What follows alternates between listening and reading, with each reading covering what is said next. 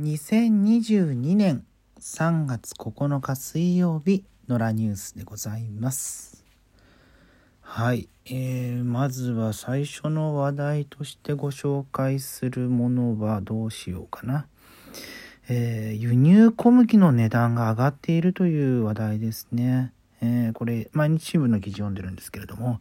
えー、農水省が今日、輸入小麦を2022年4月から9月に民間へ売り渡す価格について、主要5銘柄の平均で1トンあたり7万2530円にすると発表した。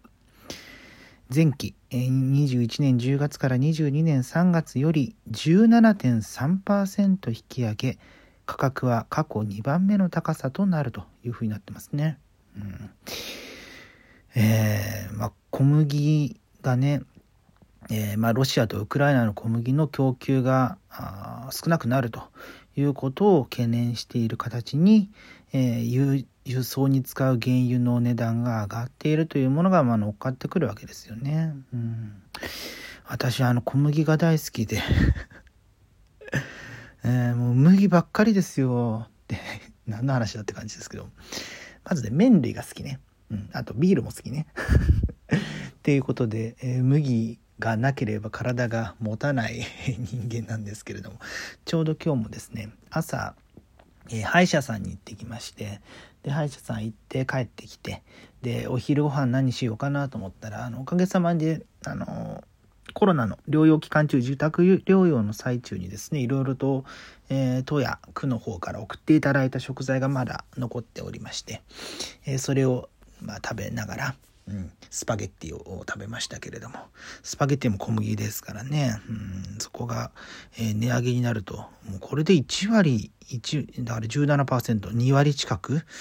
増えるとねこれはこれでちょっと2割って相当ですよね。うんでこれはその原材料である小麦の価格だけなのでそれを加工する時の工場を動かすお金だったりとかその生産されたものを、まあ、市場に出すと。で消費者が手に入れるまでの輸送費っていうところも乗っかってくるわけなのであそうすると2割じゃ収まらないななんていうふうに思いますけれどもね、うんまあ、いろんなものがねここ最近値上げ値上げっていう話もありますけれども。あ極力ね値上げしないような形にできないかっていうふうに思うとやっぱり国産で賄えるような食材麦だとね輸入に結構頼らざるを得ないですけれどもお米だったら結構自給率も高いですからね。だから米粉パンとかビーフンとかフォーとかあそういうようなものうん、も改めて注目されてくるのかななんて思いますよね。米粉パンって結構一時期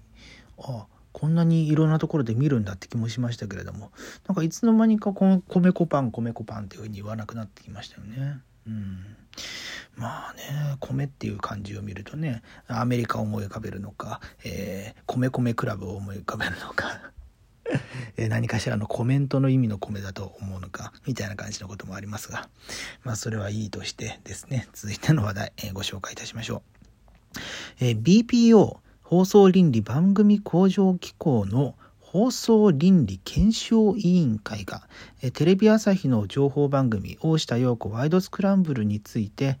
え放送倫理違反があったというふうな判断をしたと発表しています。えこれですね、まあ、内容としては、え視聴者からの質問に答えるコーナーがあるんですけれども、まあ、そこで番組スタッフが作った質問を視聴者からのものというふうな形として、えー、見せたもので、え、去年の3月から10月にかけて放送したもので10月に謝罪しているということなんですけど、まあ、その判断が、え、半年ほど経ってから、えあったということですね。うんまあ、BPO というのはあ、まあ、放送倫理番組向上機構というそのまんまの名前から受け取るようにですね、えー、放送番組内での、えー、放送内容がですね倫理に基づいているのかということを判断するようなものでして、えー、一応そのなんだ各放送局からは独立した存在としてなっているんですけれどもねでここ最近この BPO の判断を結構まあ、指標に、世の中がしている部分がありますよね。うんまあ、数年前にはバラエティ番組で、え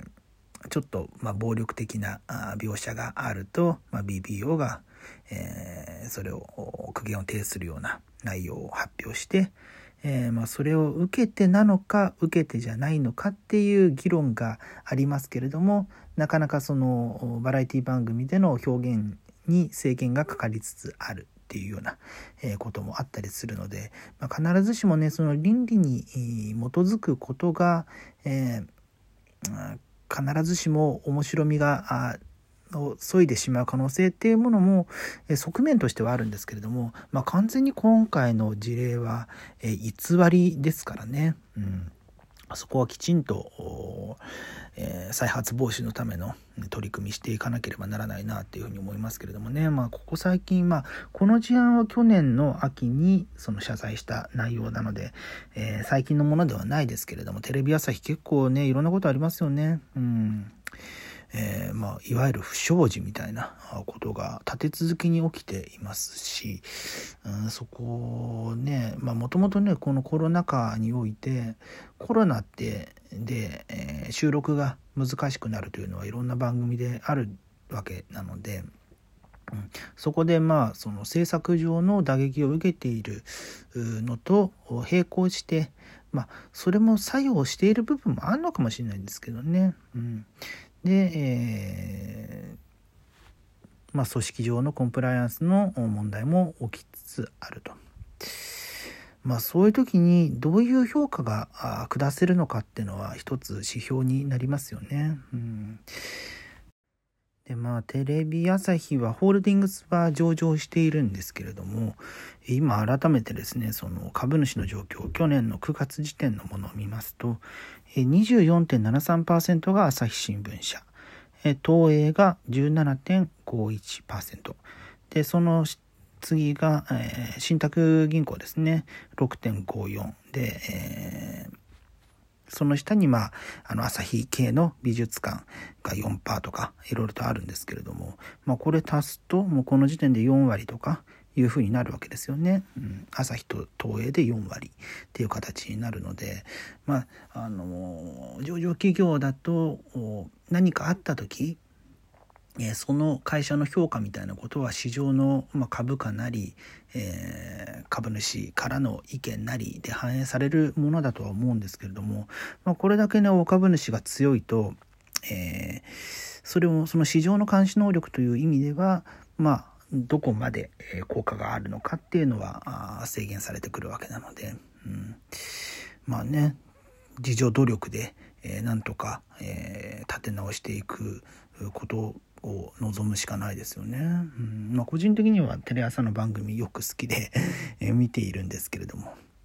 まあ、テレビ局はねあのそれこそコロナの話もありますし、えー、最近は、まあ、ネットがね優勢になってきて配信サービス、まあ、ネットフリックスだったりとか、えー、アマゾンプライムだったりとか Hulu まあ Hulu はちょっとねあの日テレ系なのでちょっと状況は違いますけれども、まあ、そういうようなあ配信サービスに押される形で、えー、存在感を失いつつある部分もあるんですけれども、まあ、一方でその民放を中心に作られている TVer というサービスがありましてこれインターネットのサービスなんですけれども、まあ、これを使うと人気番組も1週間という限定された期間であることがほとんどですが、えー、まあ、翌週の放送までの間は見逃し配信されるっていうことが、まあ、メインになってきて結構ね、あの安定した速度で見られるので重宝しているんですけどもね。この TVer についても TVer で、えー、番組の、うん、いわゆるサイマル放送というふうに言われるんですけれども、えー、地上波などで放送されているものがもうリアルタイムでインターネット上でも放送されますよっていうサービスが、えー、徐々に、え、まあ、ちょっと前まで実証実験の段階だったんですけれども、えー、実用化実用化というか本放送開始みたいなことがねこの春くらいから、えされるようになってくるのでそうなるとね本当にテレビの視聴のスタイルが大きく変わってくるなというような気がしますよね。うんまあそうそういう形をとって、えー、まあ、テレビ局が動画コンテンツを軸にしてなんでなんだろう電波を用いなくても動画コンテンツを提供していく配信していくというスタイルに変わってくるのかななんていうふうに思ったりしますね。うん、あとこの春は放送局えー、BS の放送局が増えるので、えー、例えば吉本興業がやってるところとかジャパネットがやってるところとか、まあ、そういう BS 放送の番組も、うん、番組局も増えてくるので、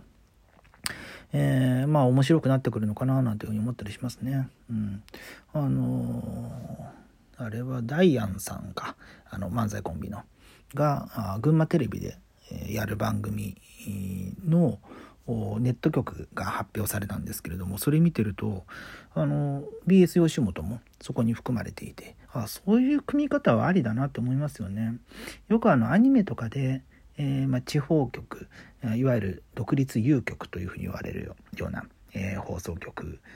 で、えー、放送しつつ、え BS11 だったりとかで、え全国放送は行うみたいな。まあ、そういう使い方してますけれどもそれによってその全国ネットということを維持しながら、えー、まあキー局で放送するよりも安価な値段で、えー、各地で見ることができるようになると。まあそういうシステムをバラエティ番組でも、まあ、特にねあの吉本興業さんは、えー、タレントを数多く用意しているので、まあ、そこまあ、そこに所属している方が出演する番組を BS の方でもっていうのは、まあ、非常に理にかなってる感じがありますよね。うん、まあその辺のちょっと動向これから先、まあ、開局してからですけれども改めて注目してみたいななんていうふうに思います。それではまた次回です。